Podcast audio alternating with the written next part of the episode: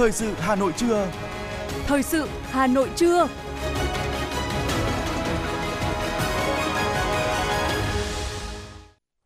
Kính chào quý vị và các bạn. Bây giờ là chương trình thời sự của Đài Phát thanh Truyền hình Hà Nội. Chương trình trưa nay, Chủ nhật ngày 7 tháng 1 có những nội dung chính sau đây. Phó Thủ tướng Lê Minh Khái ký quyết định về việc bổ sung gần 9.900 tỷ đồng cho chính sách an sinh xã hội.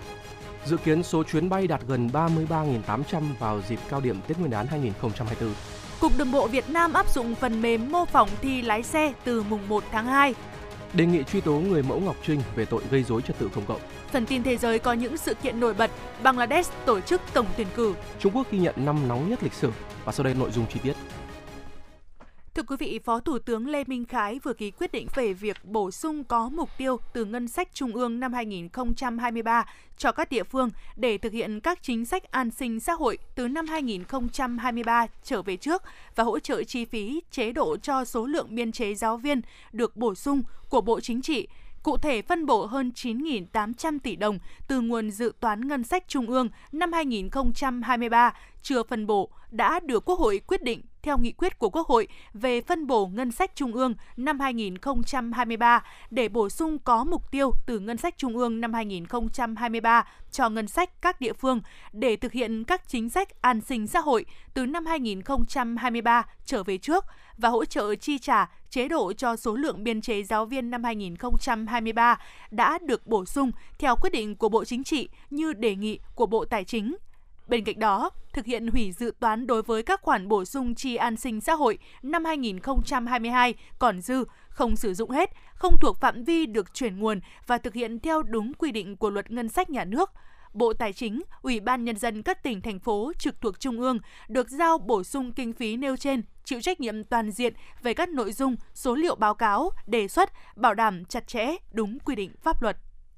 Bức tranh tổng thể của hoạt động ngân hàng năm 2023 đã dần hé lộ khi đồng loạt nhiều ngân hàng lớn như Vietcombank, Vietinbank và BIDV đã công bố kết quả kinh doanh khả quan với các chỉ tiêu đều đạt kế hoạch.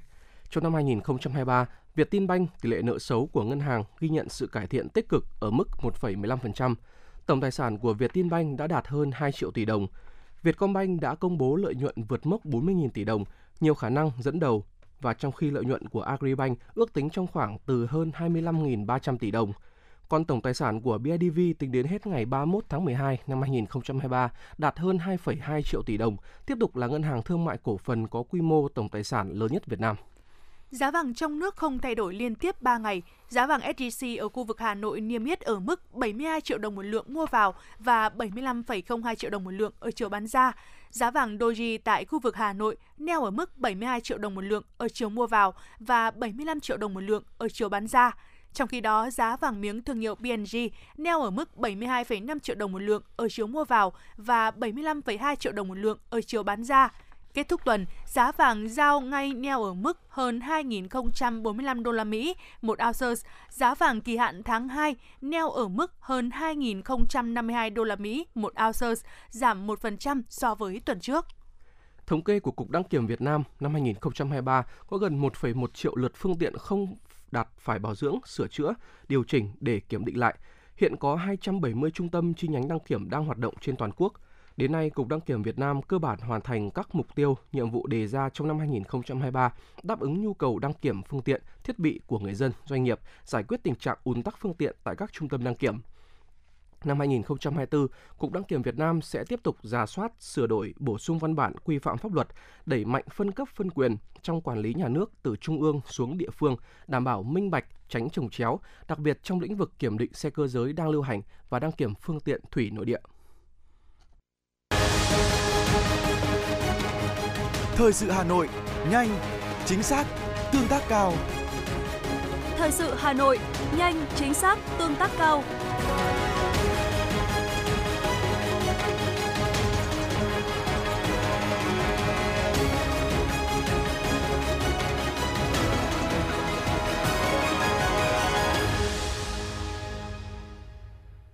Thưa quý vị thính giả, từ lâu, chuyện thiếu chỗ đỗ xe ở các đô thị lớn, trong đó có thủ đô Hà Nội đã trở nên bức thiết. Nhiều giải pháp được chính quyền thành phố triển khai nhưng đến nay vẫn chưa đạt hiệu quả như mong muốn. Nhiều năm qua, Hà Nội đã quy hoạch 73 bãi đỗ xe ngầm đến năm 2025, nhưng thực tế lại chưa thực hiện vì nhiều lý do. Sau suốt 20 năm, Hà Nội mới có khoảng 50 bãi đỗ xe đang khai thác với diện tích hơn 44 ha. Như vậy, kỳ vọng sẽ đáp ứng được 60% nhu cầu đỗ xe của người dân vào năm 2030 sẽ là một bài toán rất khó. Em bảo đây làm gì còn chỗ nào để mà trồng, đúng không? Bên kia không viên thì không có chứ hôm hạt này xe cũng thôi. Còn nó kinh doanh kia, quán, quán nước kia thì đâu ra để xe. Ví dụ như tháng sau cháu ra thì vẫn còn. Giá ngày nay ngày mai còn có còn đâu hết rồi. Thiếu chỗ đỗ xe, đó là vấn đề không mới, nhưng đây vẫn luôn là câu chuyện nan giải của người dân thủ đô, nhất là vào dịp cuối năm. Trong khi giao thông cá nhân đang gia tăng chóng mặt và dù người dân có tiền mua xe, song để tìm được chỗ đỗ lại vô cùng khó khăn. Thiếu bãi đỗ xe trầm trọng đã dẫn đến một xu thế là các bãi đỗ xe trái phép mọc lên nhàn nhản tại các tuyến phố. Một số người dân bày tỏ. Tôi bị rất nhiều trường hợp rồi là khi tôi đến cái tuyến phố đấy hoàn toàn không tìm được một chỗ đỗ nào hoặc là vì có những cái bãi đỗ xe ấy, thì thường xuyên là kín để tìm một chỗ đỗ rất là khó. Nhiều lúc cứ bị uh, giao thông thanh tra bắt cho nên là dân ở đây mong, mong muốn là là là chính quyền làm sao tạo điều kiện để có một bãi đỗ xe cho dân ở đây yên tâm. Thì nhiều lúc là quá tải là chuyện bình thường. Nhiều khi ở đây quá tải thì uh, khách đến gửi xe thì không có chỗ thì em cũng hướng dẫn khách sang chỗ xa hơn để gửi xe. Ông Trần Hữu Bảo, Phó Giám đốc Sở Giao thông Vận tải thành phố Hà Nội cho biết, phần lớn các dự án bãi đỗ xe có tiến độ chậm triển khai so với tiến độ đã được phê duyệt bởi nhiều nguyên nhân. Thành phố mà hỗ trợ đầu tư cho khoảng độ 10 20 năm, thế nhưng mà nhiều khi là làm một cái dự án đã mất khoảng mấy năm rồi, còn chậm có thể 5 7 năm, chục năm. Thế thì thành phố cũng nghiên cứu làm sao để cho các doanh nghiệp mặn mà với cái việc đầu tư các cái bãi đỗ xe và phục vụ cho thành phố Hà Nội. Theo đánh giá của ông Nguyễn Đức Vinh, Phó Giám đốc Công ty Trách nhiệm hữu hạn một thành viên khai thác điểm đỗ xe Hà Nội, suất đầu tư thì lớn, trong khi thời gian triển khai và thu hồi vốn có thể kéo dài, cũng là khó khăn lớn.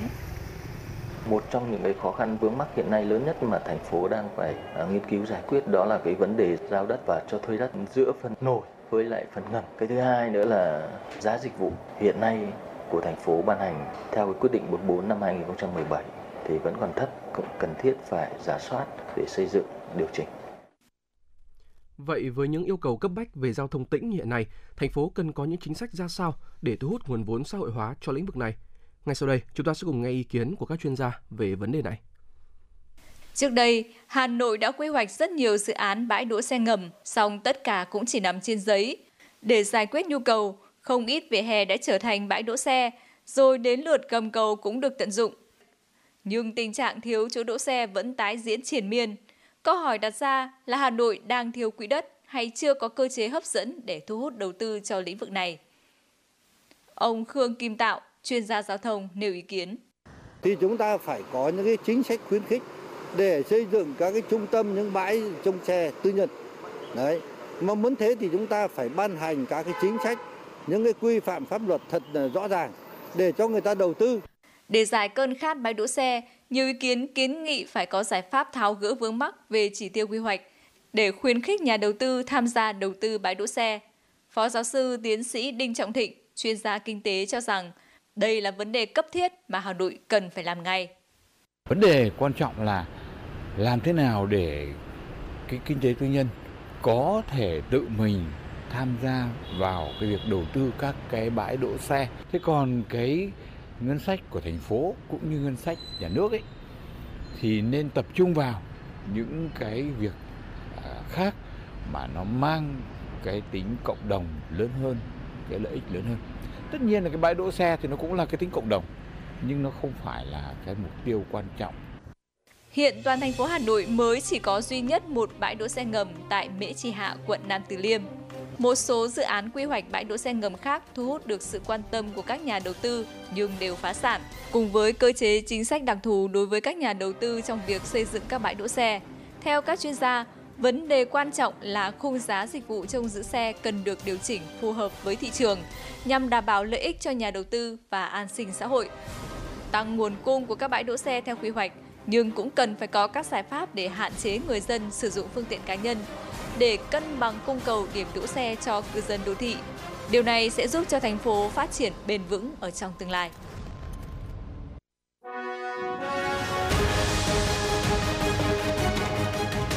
FM 90 cập nhật trên mọi cung đường. FM 90 cập nhật trên mọi cung đường.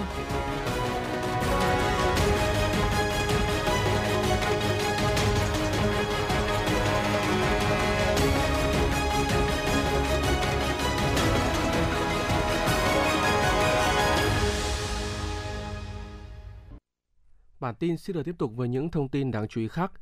Nhiều đường bay nội địa trong dịp Tết Nguyên đán Giáp Thìn 2024 đã gần hết chỗ, tỷ lệ đặt chỗ hiện đã trên 90%. Dịp cao điểm Tết Nguyên đán 2024, tổng số chuyến bay dự kiến đạt sấp xỉ 33.800 chuyến, tăng 14% so với cùng kỳ Tết năm 2023 và tăng 21% so với lịch bay thường lệ hiện tại. Trong đó, chuyến bay nội địa dự kiến đạt hơn 24.000 chuyến, chuyến bay quốc tế dự kiến đạt hơn 9.600 chuyến. Trước đó, Cục Hàng không Việt Nam có văn bản gửi các hãng hàng không về kế hoạch khai thác và công tác chuẩn bị phục vụ giai đoạn cao điểm Tết Nguyên đán Giáp Thìn 2024. Cục Đường bộ Việt Nam đã điều chỉnh nâng cấp phần mềm mô phỏng các tình huống giao thông và tập huấn cho các đơn vị liên quan, dự kiến sử dụng để sát hạch từ ngày 1 tháng 2 tới đây. Các nội dung đã điều chỉnh trong phần mềm mô phỏng các tình huống giao thông gồm điều chỉnh, đồ họa lại một số tình huống có ảnh mờ, độ phân giải thấp để nâng cao chất lượng hình ảnh, giúp người học lái xe dễ quan sát, nhận diện tình huống dễ hơn – với phần mềm ôn tập bổ sung 3 tính năng gồm bổ sung và hiển thị tên của từng tình huống để người học nhận biết, bổ sung các nút cho phép chuyển sang các tình huống trước và sau, hiển thị thanh và cờ chấm điểm cho từng tình huống. Phần thi thử được thiết kế giao diện như khi sát hạch để học viên làm quen. Phần mềm sát hạch được điều chỉnh tăng thời gian đếm ngược giữa các tình huống từ 3 giây lên 10 giây để học viên có thêm thời gian chuẩn bị. Điều chỉnh không cho nhấn đúp vào phần video. Khi mở phần mềm thì giao diện chiếm toàn màn hình, không hiển thị thanh taskbar của Windows.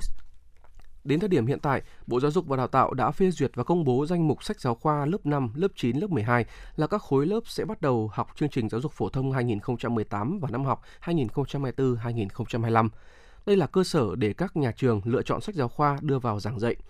Theo danh mục đã được phê duyệt, có 41 sách giáo khoa của các môn khoa học, hoạt động giáo dục dành cho học sinh lớp 5 được sử dụng trong các cơ sở giáo dục phổ thông từ năm học tới. Tương tự, số lượng đầu sách được phê duyệt với lớp 9 là 48 sách và với lớp 12 là 39 sách. Mỗi khối lớp được lựa chọn một sách giáo khoa cho mỗi môn học, hoạt động giáo dục, bao gồm các nội dung chuyên đề học tập lựa chọn nếu có, được thực hiện ở cơ sở giáo dục. Vừa qua tại phố sách Hà Nội đã diễn ra triển lãm tranh thiếu nhi Hà Nội trong mắt em, trưng bày 43 tác phẩm của các cháu thiếu nhi là con của các cựu học sinh phổ thông trung học niên khóa 1993-1996 Hà Nội. Ban tổ chức còn trao 2 giải nhất, 3 giải nhì, 3 giải ba, 4 giải khuyến khích ở hai hạng mục từ 6 đến 12 tuổi và từ 13 đến 18 tuổi. Giải họa sĩ nhí dự thi nhiều tác phẩm nhất và giải họa sĩ nhí triển vọng – Nhân dịp này, Quỹ khuyến học của Hội Cựu học sinh phổ thông trung học niên khóa 1993-1996 Hà Nội trao 4 suất học bổng cho các cháu học sinh nghèo vượt khó nhân dịp Tết Nguyên đán đang gần kề. Giải thưởng điểm đến tốt nhất trong số những điểm đến tốt nhất do du khách bình chọn của nền tảng du lịch trực tuyến hàng đầu thế giới TripAdvisor tiếp tục vinh danh Hội An, thủ đô Hà Nội và thành phố Hồ Chí Minh nằm trong top các điểm đến nhận được nhiều ý kiến đánh giá cao nhất của du khách trong thời gian 12 tháng qua. Thủ đô Hà Nội được gọi tên ở vị trí thứ 17 trong bảng xếp hạng 25 điểm đến ẩm thực hấp dẫn nhất thế giới. Trang này nhận định, thủ đô Hà Nội quyến rũ với nét đẹp cổ kính, khu phố cổ, các di tích, kiến trúc lịch sử và nền ẩm thực truyền thống đặc sắc đây chính là một trong những yếu tố hấp dẫn nhất thu hút du khách thập phương.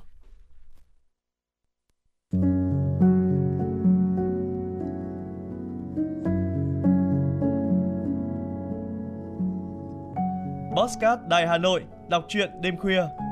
Những cuộc đời, những số phận, những câu chuyện từ hiện thực cuộc sống cả những hồi tưởng, ký ức về một thời chưa xa.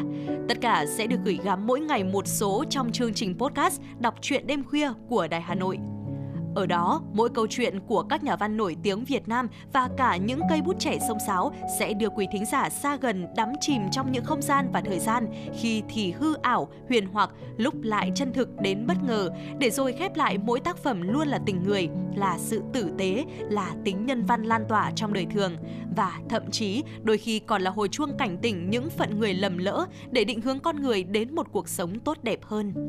30 phút mỗi số trên sóng của Đài Hà Nội, đó cũng là lúc bạn có thể thành thơi, lắng lại, hoa dòng cảm xúc bên chiếc radio quen thuộc hay chiếc điện thoại thông minh nhỏ xinh để ngẫm ngợi về những điều đã qua. để cảm nhận ngòi bút sắc sảo và tài năng văn chương của mỗi tác giả. Bởi dù ở thế hệ nào, giai đoạn nào, họ cũng luôn mong muốn có thể khai thác tận cùng mọi câu chuyện của cuộc sống. Đừng quên lắng nghe chương trình podcast đọc truyện đêm khuya trên sóng của Đài Hà Nội lúc 22 giờ tất cả các ngày trong tuần các bạn nhé. Phát hành mỗi ngày lúc 22 giờ trên 5 nền tảng app Hà Nội On, website hanoionline.vn, Apple Podcast, Spotify, Google Podcast. Mời quý vị và các bạn đón nghe.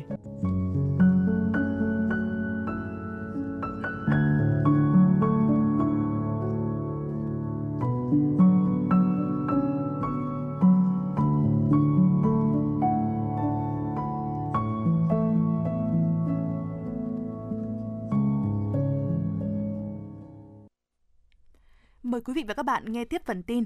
Tiếp tục là những thông tin đến từ Văn phòng Cơ quan Cảnh sát điều tra Công an thành phố Hồ Chí Minh cho biết đã ban hành kết luận điều tra vụ án đề nghị truy tố bị can Trần Thị Ngọc Trinh, tức người mẫu Ngọc Trinh và bị can Trần Xuân Đông cùng về tội gây dối trật tự công cộng.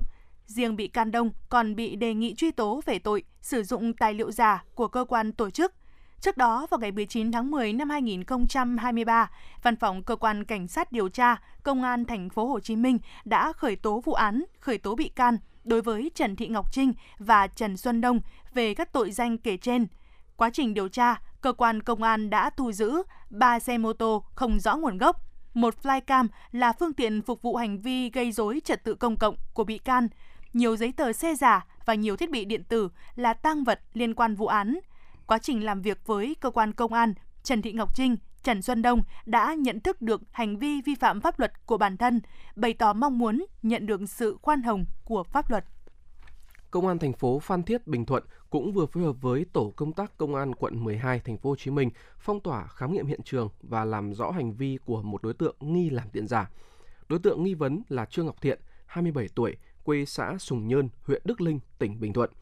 Cụ thể, dạng sáng ngày 6 tháng 1, Công an phường Xuân An, thành phố Phan Thiết cùng tổ công tác của Công an quận 12 đến địa chỉ trên để kiểm tra hành chính. Khi phát hiện bị kiểm tra, Trương Ngọc Thiện, 27 tuổi, quê xã Sùng Nhơn, huyện Đức Linh, tỉnh Bình Thuận đã xịt hơi cay và dùng súng bắn về phía lực lượng công an rồi khóa cửa cố thủ trong nhà. Lực lượng đã phá cửa vào khống chế được Thiện. Bên trong căn nhà có nhiều máy móc nghi là tiền giả, súng bắn pháo các loại cùng nhiều tài liệu khác. Theo thông tin ban đầu, Thiện là đối tượng liên quan đến đường dây sản xuất tiền giả do Công an quận 12 đang thụ lý. Vừa qua tại khu vực bản Trung Chính, xã Mường Hung, huyện Sông Mã, tỉnh Sơn La, Phòng Cảnh sát điều tra tội phạm về ma túy, Công an tỉnh phối hợp với Công an huyện Sông Mã, Công an xã Mường Hung và đội kiểm soát phòng chống ma túy, Cục Hải quan Điện Biên bắt giữ một đối tượng có hành vi mua bán trái phép chất ma túy. Đối tượng bị bắt là Sông A Thông, sinh năm 1993, trú tại xã Mường Hung, huyện Sông Mã. Vật chứng thu giữ gồm 6 bánh heroin có trọng lượng hơn 1,9 kg và hơn 11.900 viên ma túy tổng hợp có trọng lượng hơn 1,1 kg. Cơ quan công an đang tiếp tục mở rộng điều tra vụ việc để xử lý theo quy định của pháp luật.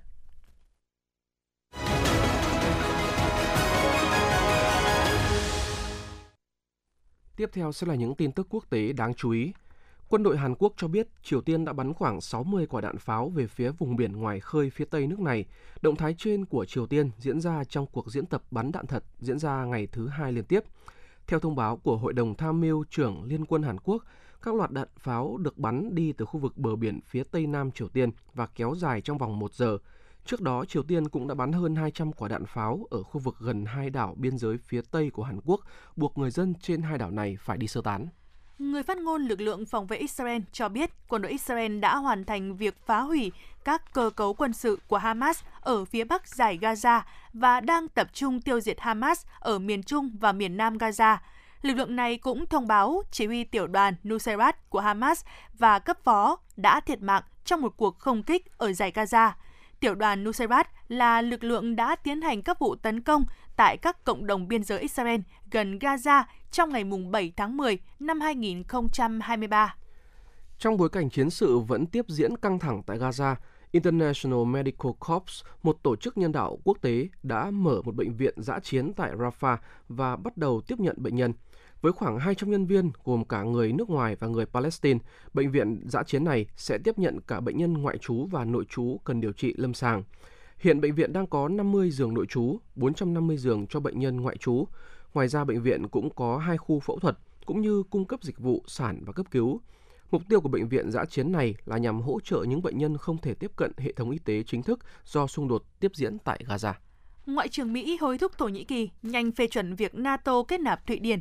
Vừa qua, Ngoại trưởng Mỹ đã đến Istanbul, Thổ Nhĩ Kỳ, chặng dừng chân đầu tiên trong chuyến công du Trung Đông kéo dài một tuần.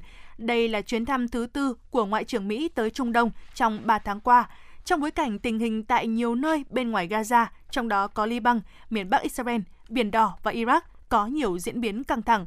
Theo Bộ Ngoại giao Thổ Nhĩ Kỳ, trong cuộc gặp kéo dài 2 giờ, hai ngoại trưởng đã trao đổi quan điểm về cuộc xung đột hiện nay giữa Israel và phong trào Hồi giáo vũ trang Hamas, cuộc khủng hoảng nhân đạo ở Gaza và tiến triển của Thổ Nhĩ Kỳ trong việc phê chuẩn Thụy Điển là thành viên của Tổ chức Hiệp ước Bắc Đại Tây Dương NATO.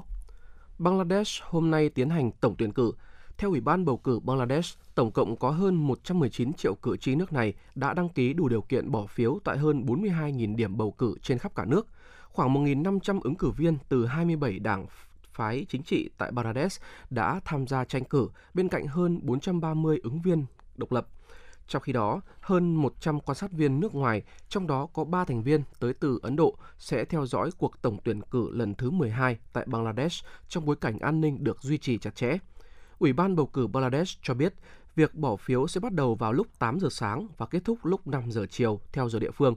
Kết quả bầu cử dự kiến sẽ được công bố từ ngày mùng 8 tháng 1. Phát biểu trên kênh truyền hình Russia 24 về kết quả hoạt động của ngành hạt nhân Nga trong năm 2023 và kế hoạch cho năm tiếp theo, Tổng Giám đốc Tập đoàn Năng lượng Hạt nhân Liên bang Nga cho hay, bất chấp các áp lực từ bên ngoài, nước này vẫn tiếp tục giữ vững vị trí dẫn đầu toàn cầu, lập kỷ lục mới vào năm 2023. Nói về kế hoạch ngắn hạn và dài hạn, người đứng đầu ngành hạt nhân Liên bang Nga lưu ý, trước hết, Nga sẽ chú trọng thực hiện chỉ thị của Tổng thống Vladimir Putin về việc nâng mức độ sử dụng năng lượng hạt nhân trong nước từ mức 20% hiện nay lên mức là 25%. Ấn Độ dự kiến sẽ đạt tiến triển trong đàm phán FTA với một số nước, trong đó có Nga vào năm 2024. Theo báo cáo của sáng kiến nghiên cứu thương mại toàn cầu, nhiều quốc gia có ý định ký các hiệp định thương mại tự do đối với Ấn Độ vào năm 2024 do họ quan tâm đến việc tiếp cận thị trường lớn và đang phát triển nhanh chóng của Ấn Độ.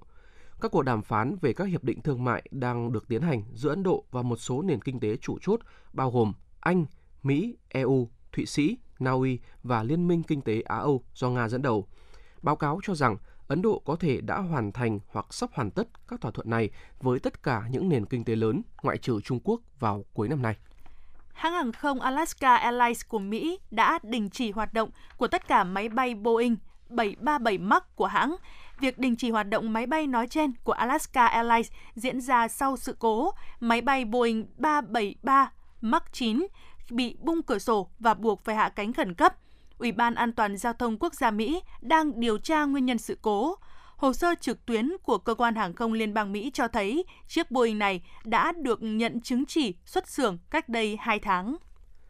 Truyền thông Trung Quốc đưa tin nước này đã ghi nhận năm 2023 là năm nóng kỷ lục khi nền kinh tế lớn thứ hai thế giới phải đối mặt với một loạt các đợt nắng nóng không ngừng và các hiện tượng thời tiết khắc nghiệt khác.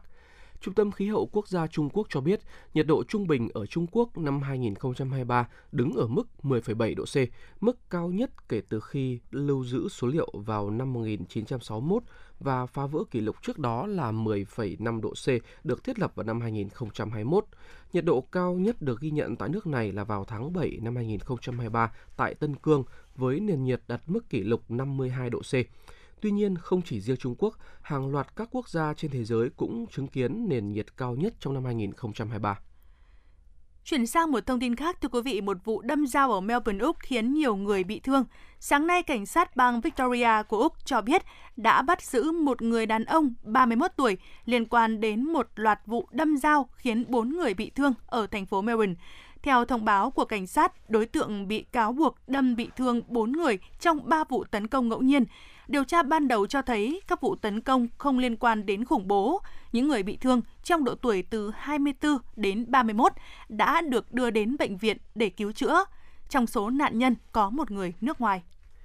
Kỷ lục 520.000 người di cư đã vượt qua Darien Gap, khu rừng nguy hiểm giữa Colombia và Panama vào năm 2023, nhiều hơn gấp 2 lần so với số vào năm trước đó.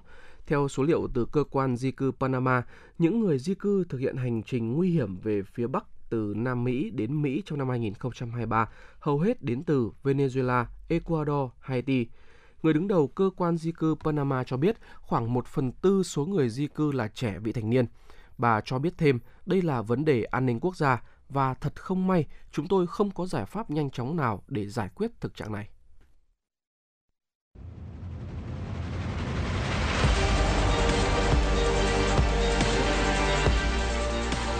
Bản tin thể thao. Bản tin thể thao.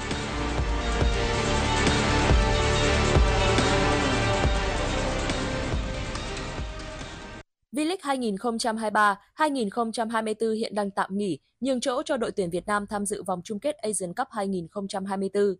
Tuy nhiên, những diễn biến đáng chú ý về nhân sự các đội bóng vẫn thu hút sự quan tâm rất lớn. Sau khi tân huấn luyện viên công Okyun, người không đáp ứng kỳ vọng với chuỗi 4 trận không thắng tại V-League kể từ khi tiếp quản câu lạc bộ Công an Hà Nội, đã bị ban lãnh đạo câu lạc bộ Công an Hà Nội cắt quyền chỉ đạo. Vị trí huấn luyện viên trưởng mới của đội bóng ngành công an vẫn là một dấu hỏi lớn. Mới đây, thông tin từ người trong cuộc đã hé lộ danh tính người sắp cập bến nhà đương kim vô địch V-League. Thật bất ngờ, đó chính là huấn luyện viên Kia Tisak của câu lạc bộ Hoàng Anh Gia Lai, chứ không phải cựu huấn luyện viên đội tuyển Thái Lan Manopoking. Lãnh đạo câu lạc bộ Công an Hà Nội cho biết, đội đã đặt vấn đề với huấn luyện viên Kia Tisak về kế hoạch dẫn dắt câu lạc bộ trở lại trong tháng 2 tới. Nếu không có gì thay đổi, trong ít ngày nữa, đại diện đội bóng ngành công an và huấn luyện viên Kia Tisak sẽ ngồi vào bàn đàm phán và ký kết hợp đồng chính thức.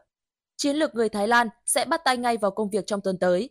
Mục tiêu của ông khi tới đội bóng mới không gì khác là tiếp tục đưa đội bóng ngành công an duy trì vị thế hàng đầu V-League và có khát vọng vươn xa hơn ra tầm châu Á. Ở giải bóng đá Serie A, Inter Milan là câu lạc bộ đang dẫn đầu và họ quyết tâm giành chọn 3 điểm trên sân nhà trước Verona tại vòng 19. Nhập cuộc đầy tự tin, tiền đạo người Argentina Lautaro Martinez với pha khống chế bóng và dứt điểm hoàn hảo đưa Inter vượt lên dẫn trước. Sau đó, khi nỗ lực nới rộng khoảng cách của đội chủ nhà chưa đến thì họ bất ngờ bị thủng lưới. Phút 74, tiền đạo vào sân thay người Thomas Henry gỡ hòa cho Verona. Kịch tính trận đấu diễn ra trong thời gian đá bù giờ, Inter Milan nâng tỷ số lên 2-1 ở phút 90 cộng 3 nhờ tình huống có mặt kịp thời của Frattesi. Đúng ở phút bù giờ cuối cùng, Verona được hưởng quả phạt đền. Xong, Thomas Henry đã không thể lập được cú đúp khi anh sút bóng bật cột dọc ra ngoài. Inter Milan giành chiến thắng 2-1 và chắc chắn vô địch lượt đi với 48 điểm qua 19 vòng đấu, hơn Juventus 5 điểm và đang chơi nhiều hơn một trận. Trong khi đó, trận đấu giữa Sassuolo và Fiorentina được đánh giá là cuộc chạm trán ngang tài ngang sức. Thế cân bằng bị phá vỡ sau 9 phút bóng lăn. Tiền đạo Andre Binamonti lập công cho câu lạc bộ chủ nhà Sassuolo. Sau đấy, hai đội đều có những pha bóng làm rung lưới đối phương, nhưng bàn thắng không được công nhận vì lỗi việt vị. Đáng tiếc nhất là quả penalty ở hiệp 2. Tuy nhiên, tiền vệ Bovaventura lại bỏ lỡ cơ hội gỡ hòa cho Fiorentina. 1-2 nghiêng về Sassuolo là kết quả chung cuộc. Nhận thất bại, song Fiorentina vẫn đang đứng thứ tư trên bảng xếp hạng, được 33 điểm. Theo Trung tâm Dự báo Khí tượng Thủy văn Quốc gia, do ảnh hưởng của không khí lạnh tăng cường yếu lệch đông nên hôm nay mùng 7 tháng 1, khu vực Đông Bắc Bộ vẫn duy trì trạng thái nhiều mây, có mưa nhỏ dài rác, độ ẩm trong không khí khá cao, trung bình từ 81 đến 91%. Riêng khu vực Tây Bắc Bộ, trưa và chiều trời nắng, toàn miền chủ yếu rét về đêm và sáng sớm, với nhiệt độ thấp nhất ở ven biển, trung du và đồng bằng, dao động từ 16 đến 19 độ, riêng vùng núi nhiệt độ thấp hơn từ 14 đến 17 độ, vùng núi cao có nơi dưới 14 độ. Tuy nhiên, nền nhiệt trong ngày tăng khá cao lên tới 26 độ. Ngày hôm nay khu vực Hà Nội nhiều mây, đêm có mưa phùn và sương mù, sau có mưa nhỏ vài nơi. Trưa chiều giảm mây hửng nắng ấm, nhiệt độ dao động từ 20 đến 26 độ. Đến tối và đêm nay, trời có mây và rét, nhiệt độ dao động trong khoảng từ 19 đến 20 độ. Chỉ số UV ở thủ đô hôm nay ở mức cực đại, trong ngày sẽ đạt từ ngưỡng 8 đến 9, nguy cơ gây hại cao đến rất cao và xảy ra trong khung giờ từ 13 đến 16 giờ. Người dân lưu ý khi đi ra đường cần có những biện pháp che chắn để bảo vệ làn da. Quý vị và các bạn vừa nghe chương trình thời sự của Đài Phát thanh và Truyền hình Hà Nội. Chỉ đạo nội dung Nguyễn Kim Khiêm, chỉ đạo sản xuất Lê Thị Ánh Mai cố vấn chương trình Uông Ngọc Dậu, chịu trách nhiệm tổ chức sản xuất Trà My, chịu trách nhiệm kỹ thuật Phạm Lê Minh, tổ chức sản xuất Hà Thư cùng phát thanh viên Tuấn Hiệp Túy Hằng, kỹ thuật viên Quang Ngọc thực hiện. Xin kính chào tạm biệt và hẹn gặp lại quý vị trong chương trình thời sự 19 giờ tối nay.